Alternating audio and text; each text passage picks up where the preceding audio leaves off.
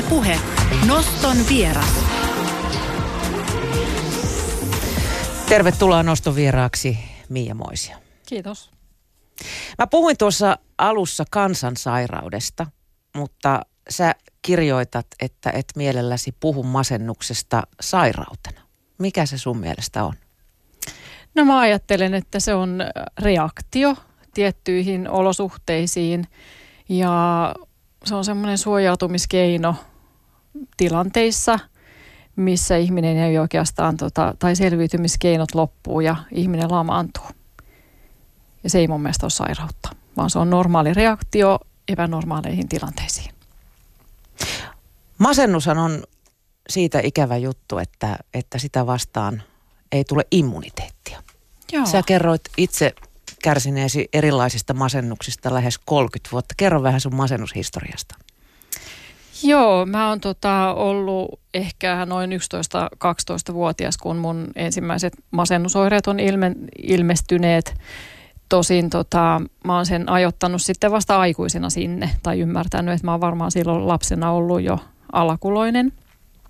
Ja tota, ää, eipä siinä, siinä oikeastaan sen kummosempaa siinä, siinä lapsuusvuosissa, mutta sitten tota, siinä ylioppilaskeväänä.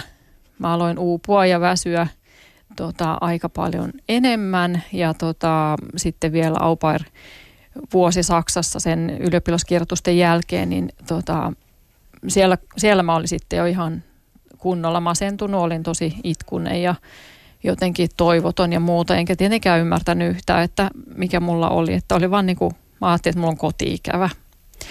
Ja sitten tota, Suomeen palattua, niin olotila oli tota, tietysti hetken aikaa varmaan ihan hyvä, koska mä olin päässyt takaisin kotiin. Ja tota, opiskelemaan lähdin sitten vuonna 1994 Helsinkiin. Mä olin silloin kai 19 tai 20. Ja tota, sitten ensimmäiset opiskeluvuodet oli mulle tosi vaikeita, eli ensimmäinen toinen opiskeluvuosi, että mä sain ihan hirveän vähän opintoja aikaiseksi, yksi tai kaksi opintoviikkoa ainoastaan per vuosi.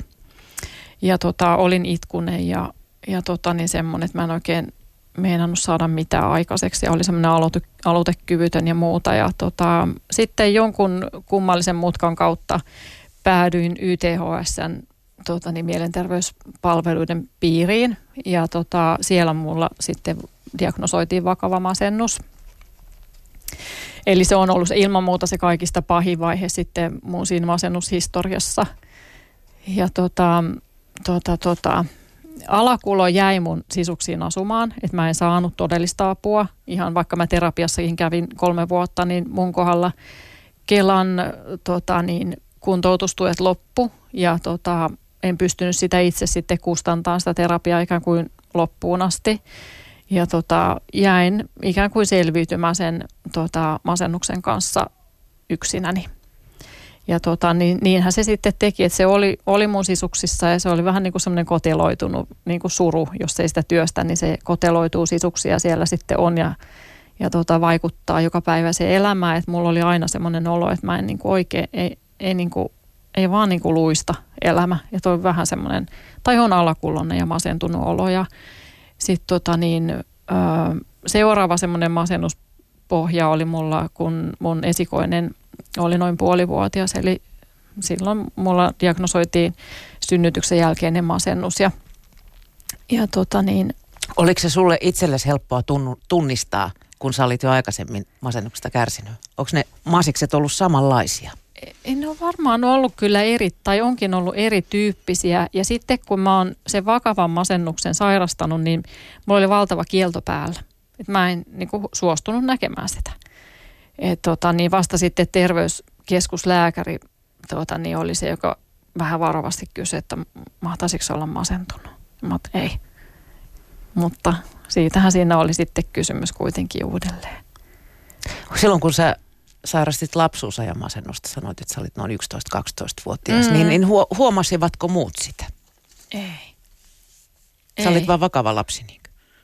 niin, herkkä ja arka ja pelokas ja semmoinen. Sit kun mä olin kuitenkin, ja, mutta sitten mä olin kyllä myös iloinen. Sitä mä oon puhunut niin kuin, tuota, niin muuallakin, että se, että on iloinen, ja tota, hyvän tuulinen ja koulussa menee hyvin ja muuta, niin se ei oikeastaan välttämättä kerro ihan kaikkea. Että siellä voi taustalla olla jotain ihan muuta. Minusta olisi tosi tärkeää, että se lapsen hätä nähtäisiin.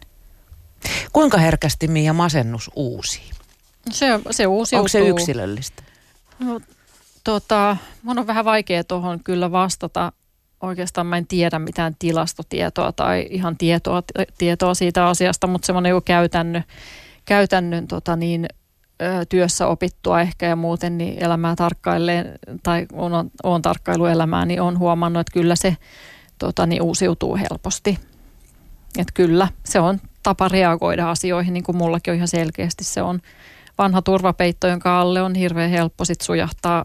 Ja tota niin, jos ei tiedosta sitä vaihtoehtoa, että voikin reagoida toisella tavalla, siitä pitää oppia pois siitä reagointitavasta. Ihmiset kertoo myös paljon kärsivänsä kevät ja syys, vuoden aikamasennuksista. Onko ne Joo. sun mielestä sama asia? Ei. Ei se varmaan ole sama asia, että se on niinku, mä ajattelin, että mun asiakaskunnassa Käytetäänkö sitä termiä tota, epämääräisesti? Kaamosmasennus. Mä oon kuullut vaan sanan kaamosmasennus, mutta en niinkään kevätmasennuksesta. Sitten kevätmasennuksesta puhutaan paljon vähemmän. Mutta mä ajattelin niin, että se on myös paljon harvinaisempaa se, että keväällä masentuu. Että, tai vai masentuuko vai onko, tuleeko vaan masentuneille ihmisille semmoinen olo, että kun ihmiset alkaa olla tota, hyvän tuulisia ja pussailee tuo tota, niin, kadun kulmissa ja muuta, että heidänkin pitäisi tsemppifiilissä nyt pitäisi niin kuin jaksaa samalla lailla koko, koko, koko muu Suomi. Liittyykö sun mielestä masennukseen oleellisesti myös pelko siitä, että masentuu uudestaan? Onko se osa sitä taudinkuvaa? Kyllä se on. Kyllä se on, koska se, tota niin, jos masennuksen on kokenut ja tietää, miltä se tuntuu, se on, niin, se on sairaus, no sairaus, mä en sano sitä sanaa, mutta se on tota niin, semmoinen juttu, joka aiheuttaa valtavan valtavan määrän kärsimystä ja se tuntuu todella pahalta. Että sitä on vaikea kuvailla sellaiselle, joka sitä ei tiedä. Että se on vaan niin, se tuntuu niin hirveän pahalta, että siihen ei halua takaisin. Tunnistaako sen, että nyt ollaan taas riskirajoilla?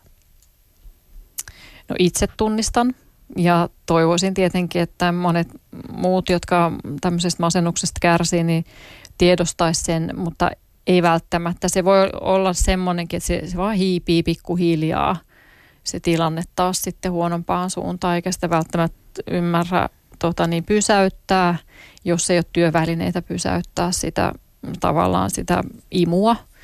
Ja sitten tietenkin yhtäkkiset elämäntilanteet, kriisit ja muut, niin voi sen sitten yhtäkkiä laukasta, että siihen ei sitten oikeastaan voi varautuakaan. Että tulee aivan puskista sitten. Niin, kyllä. Elämässä tapahtuu kaikenlaista. Kerroit, että sä oot myös saanut ihan diagnoosit lääkäriltä. Kuinka hyvin sun mielestä lääkärit masennuksen tunnistaa? Tänä päivänä varmaan aika hyvin, mutta silloin kun mä oon sairastanut, sairastunut silloin 90-luvun alkupuolella, niin tota, ei.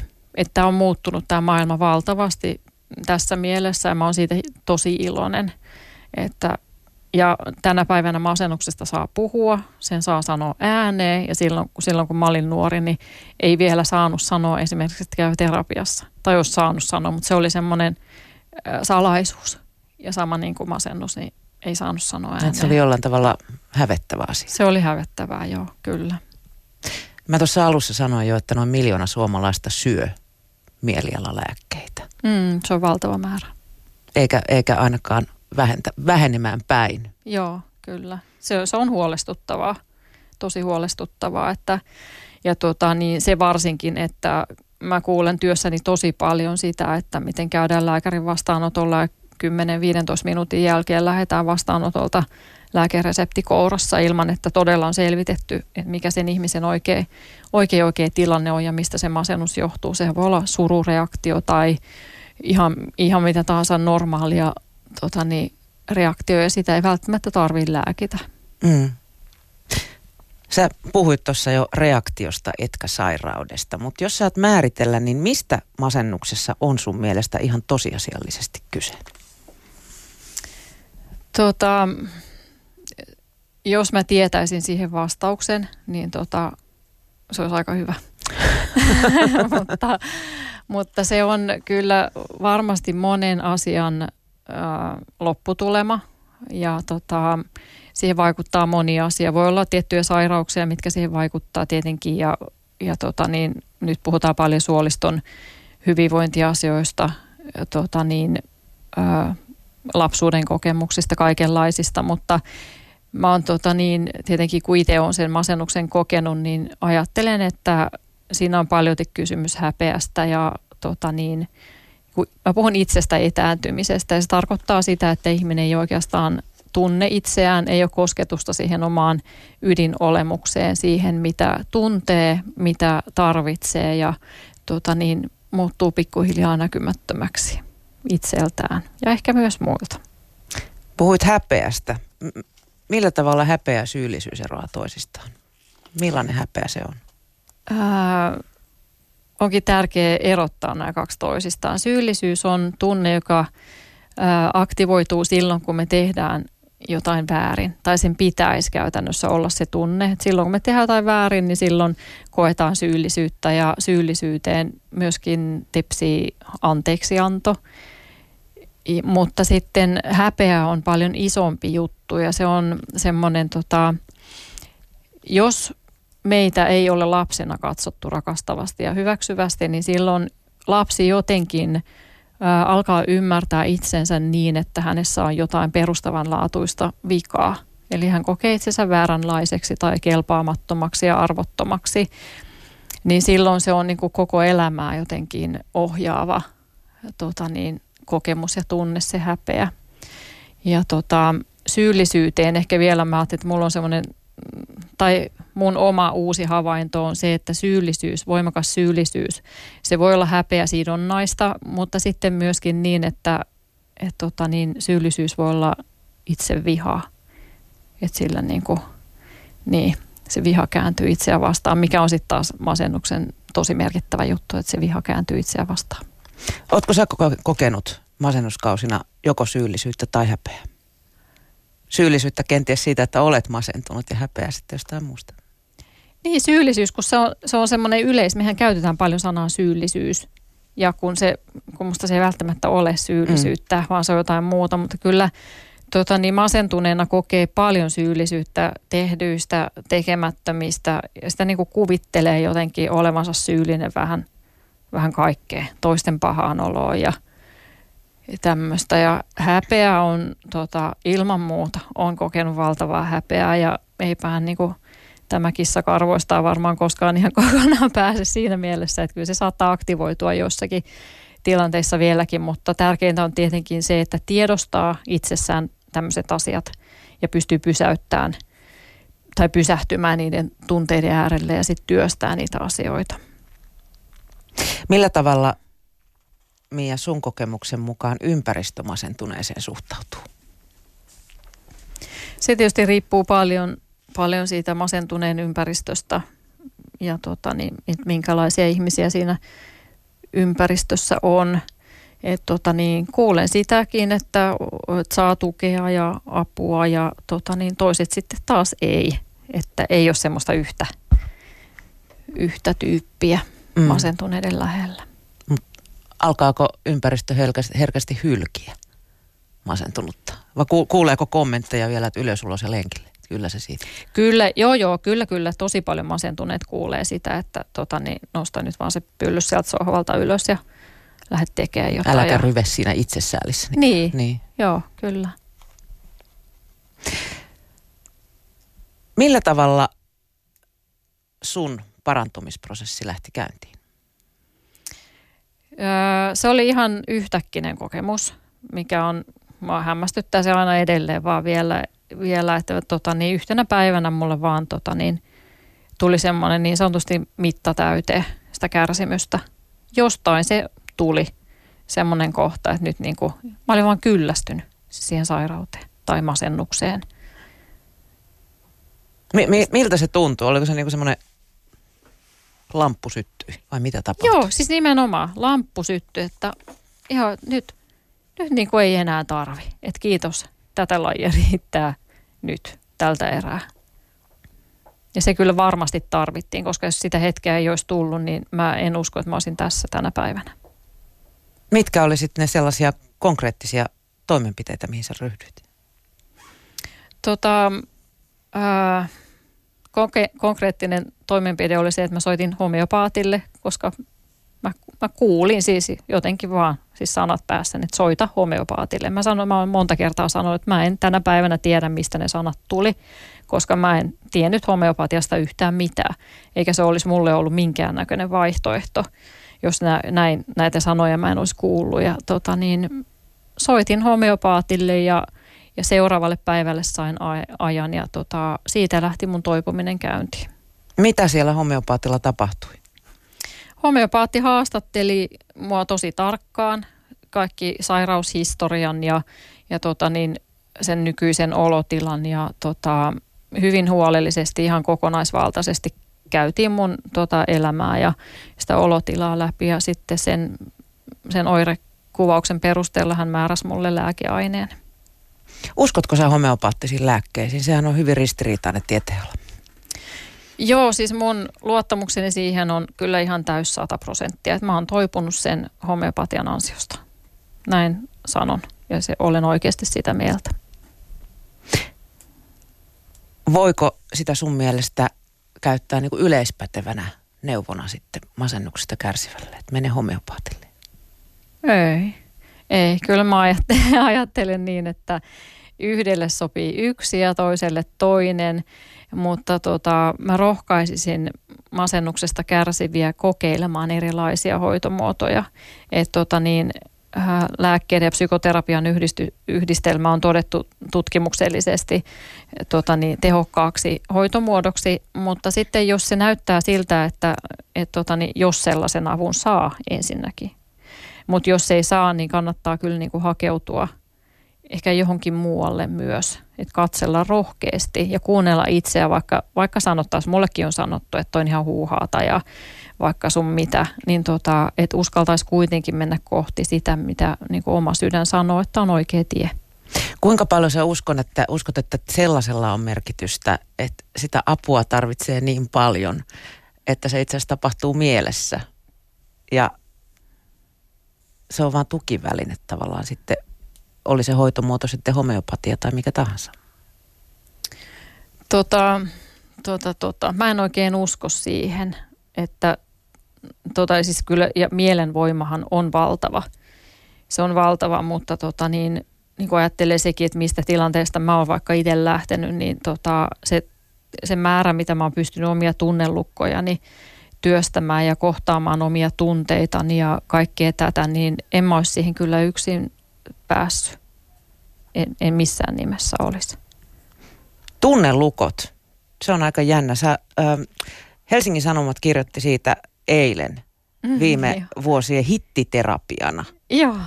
Että esimerkiksi tämän Kimmo Takasen tunnelukkotestin on tähän mennessä te- tehnyt lähes puoli miljoonaa suomalaista. Joo, kyllä. Se on aika iso luku. Mitä nämä tunnelukot on? Tota, mä olen sitten myös hittiterapeutti, eli mä oon skeematerapeutti. Niin, skeematerapeutti. Selitä se nyt ensin, ensin tässä näin. Puhutaan sitten tunnelukoista. Joo, ja sehän on siis on tunne, mm. skeema eli tunnelukko. Niin tota, tota, tota, ää, sitä on vaikea ehkä selittää ihan, ihan näin niin kuin kunnolla kunnolla, mutta että mä ajattelen, että se on ensinnäkin semmoinen sopeutumiskeino lapsuudessa, miten on sopeutunut tota niin, tai miten on hakenut rakkautta ja hyväksyntää, niin lapsi keksii aina jonkun keinon ikään kuin hakea sitä hyväksyntää ja tunnelukot liittyy sitten tämmöiseen sopeutumiskäyttäytymiseen ja tota, se on ikään kuin silmälasit, joiden kautta ihminen tota, lähtee tulkitsemaan maailmaa.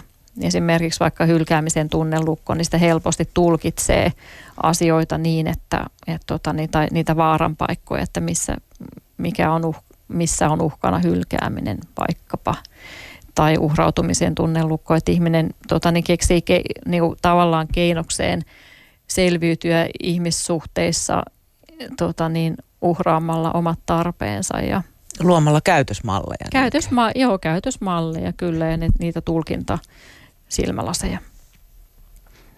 Mitä skeema, stera, skeematerapeutti sitten tekee? Skeematerapeutti tuota, niin, haastattelee tietenkin asiakasta ja kuuntelee tarkkaan, että mitä, mitä tota, asiakas kertoilee omasta elämästään ja itsestään. Ja sitten tota, niin me käytetään tuota testiä esimerkiksi tai oikeastaan vähän erilaisia testejä sitten siellä vastaanotolla, tota, niin, jossa pyritään hahmottamaan sitä, että, että mistä tunnelukosta tai millaisista tunnelukoista voi tämän ihmisen kohdalla olla kysymys. Ja tota, niin, sitten lähdetään niitä työstämään.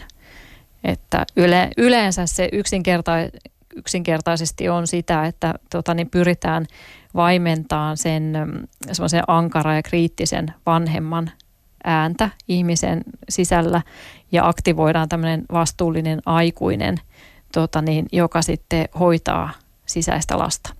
Eli käytännössä vaikkapa niin, että jos, ja kuitenkin me, me ollaan, tota, meissä kaikissa on se pieni lapsi, joka reagoi. Jos tota, niin, pieni lapsi reagoi sisällä olemalla pelokas tai muuta, niin miten sitten aikuinen osa meissä esimerkiksi ottaa sen pienen itsen syliin ja silittää ja puhuu kauniisti ja tämmöistä näin. Se, ja siinä on jotain käsittämättömän hienoa, että se, se vaan toimii. Kuinka paljon ihmisiltä, kun sä oot skeematerapeutti, näitä tunnelukkoja löytyy? Mä tietysti ampasin tämän testin kimppuun välittömästi ja aika moni heitti punaiselle. Joo, onhan meissä tunnelukkoja. Meillä on kaikilla tunnelukkoja. Joillakin on vaan vähän voimakkaampia ja vaikeuttaa todellakin vaikeuttaa elämää tai sitten on vähän lievempiä tunnelukkoja, joiden kanssa saattaa tulla ihan hyvin toimeen ja, ja semmoista. Että Mutta, niitäkin on eri asteisia. Kyllä, kyllä, on, on. Voiko niitä käsitellä omin päin? Mitä sä terapeuttina sanot?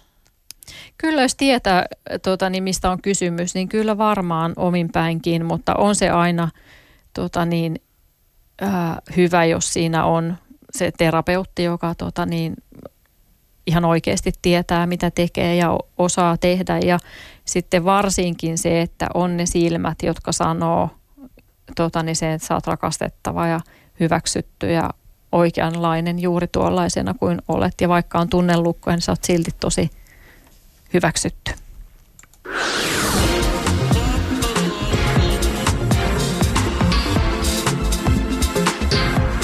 Ylepuhe Nosto. Noston vieraana on teologian maisteri, pappi ja terapeutti, skeematerapeutti Mia Moisio, jolta on vastikään ilmestynyt uutuuskirja Toivon kirja masennuksesta. Palataan siihen masennukseen vielä. Miltä se sinusta tuntui? Ymmärsitkö sä itse, että sä oot masentunut? En mä aluksi ymmärtänyt lainkaan, mistä oli kysymys, että kun olin, olin vaan kauhean itkunen ja tota niin, epätoivoinen ja, ja tota niin, mm, no, vähän niin kuin jatkuvasti surullinen, niin en mä ymmärtänyt ollenkaan, että mistä on kysymys. Et sitten vasta myöhemmin, kun sain diagnoosin, niin aloin ymmärtää.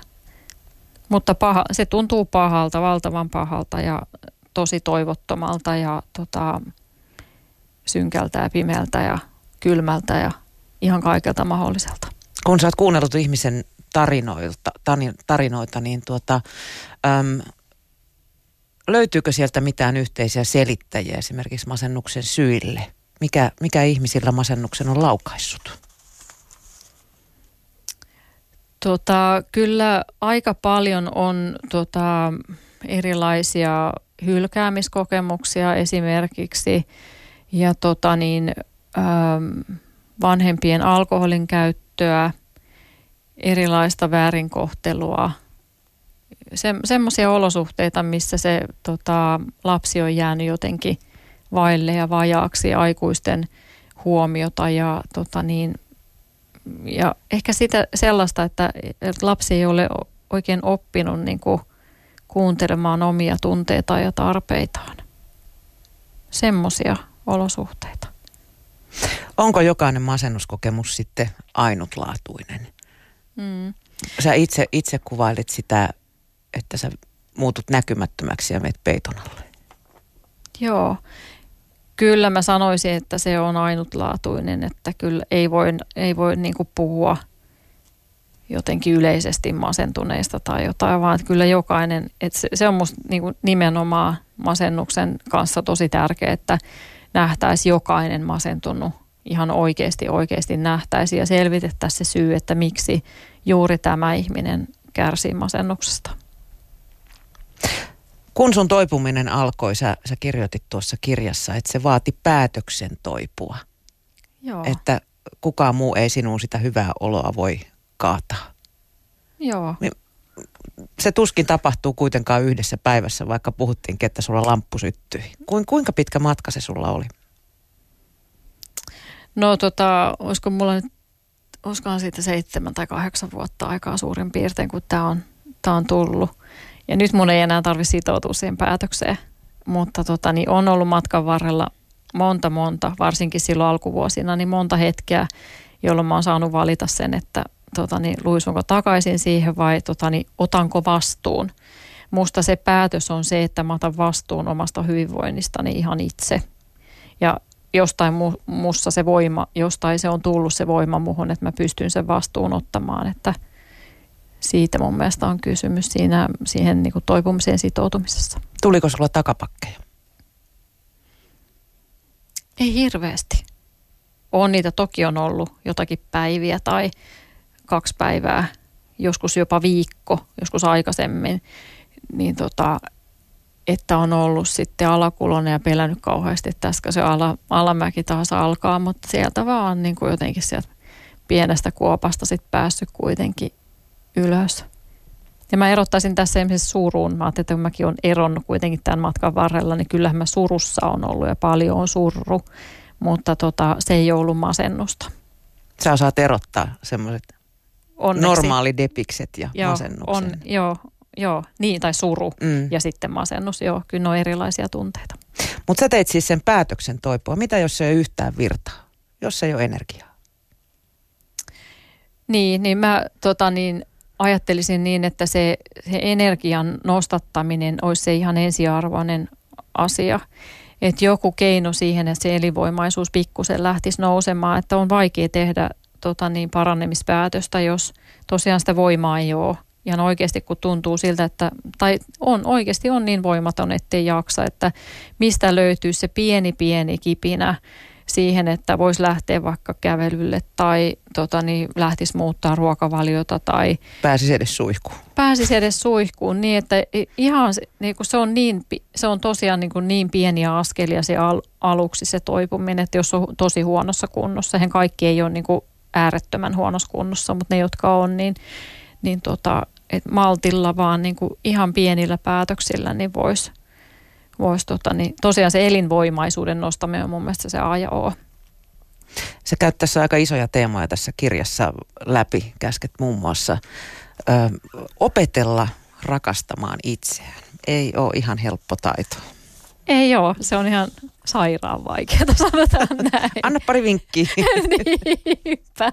Ja sitä kysytään multa koko ajan. Ihan koska, mulle se, niin, koska mä aina sanon, että no, täytyy opetella rakastaa itseään. Niin se on, tota, niin tässä mä oon puhunut paljon tästä asiasta. Ja mä ajattelin, että se on, se on juurikin sitä, että tota, niin alkaa tunnistaa, tiedostaa omia tunteita ja tota, niistä tarpeista mä puhun koko ajan, koska se on niin hirveän tärkeää, että tota, niin oppii kuuntelemaan omia tarpeita, koska tota, niin se semmoisen niin uhrautumisen näkökulma tai tapa on kauhean yleistä masentuneilla, että niin kuin huomioidaan vaan, katellaan toisten tarpeita ja pyritään niin kuin antaa toiselle sitä, mitä ehkä itse tarvisi.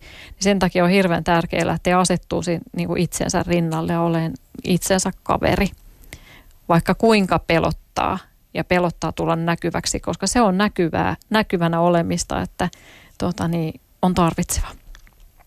Vieläkö sua Mia pelottaa, että masennus iskee uudestaan? Ei. Onko sulla ne työkalut tunnistaa oireet? Ja... Kyllä, kyllä. Et, et, en pelkää lainkaan, että enemmänkin, niin mä luotan elämään ja siihen, että mulla on tosi hyvät työkalut.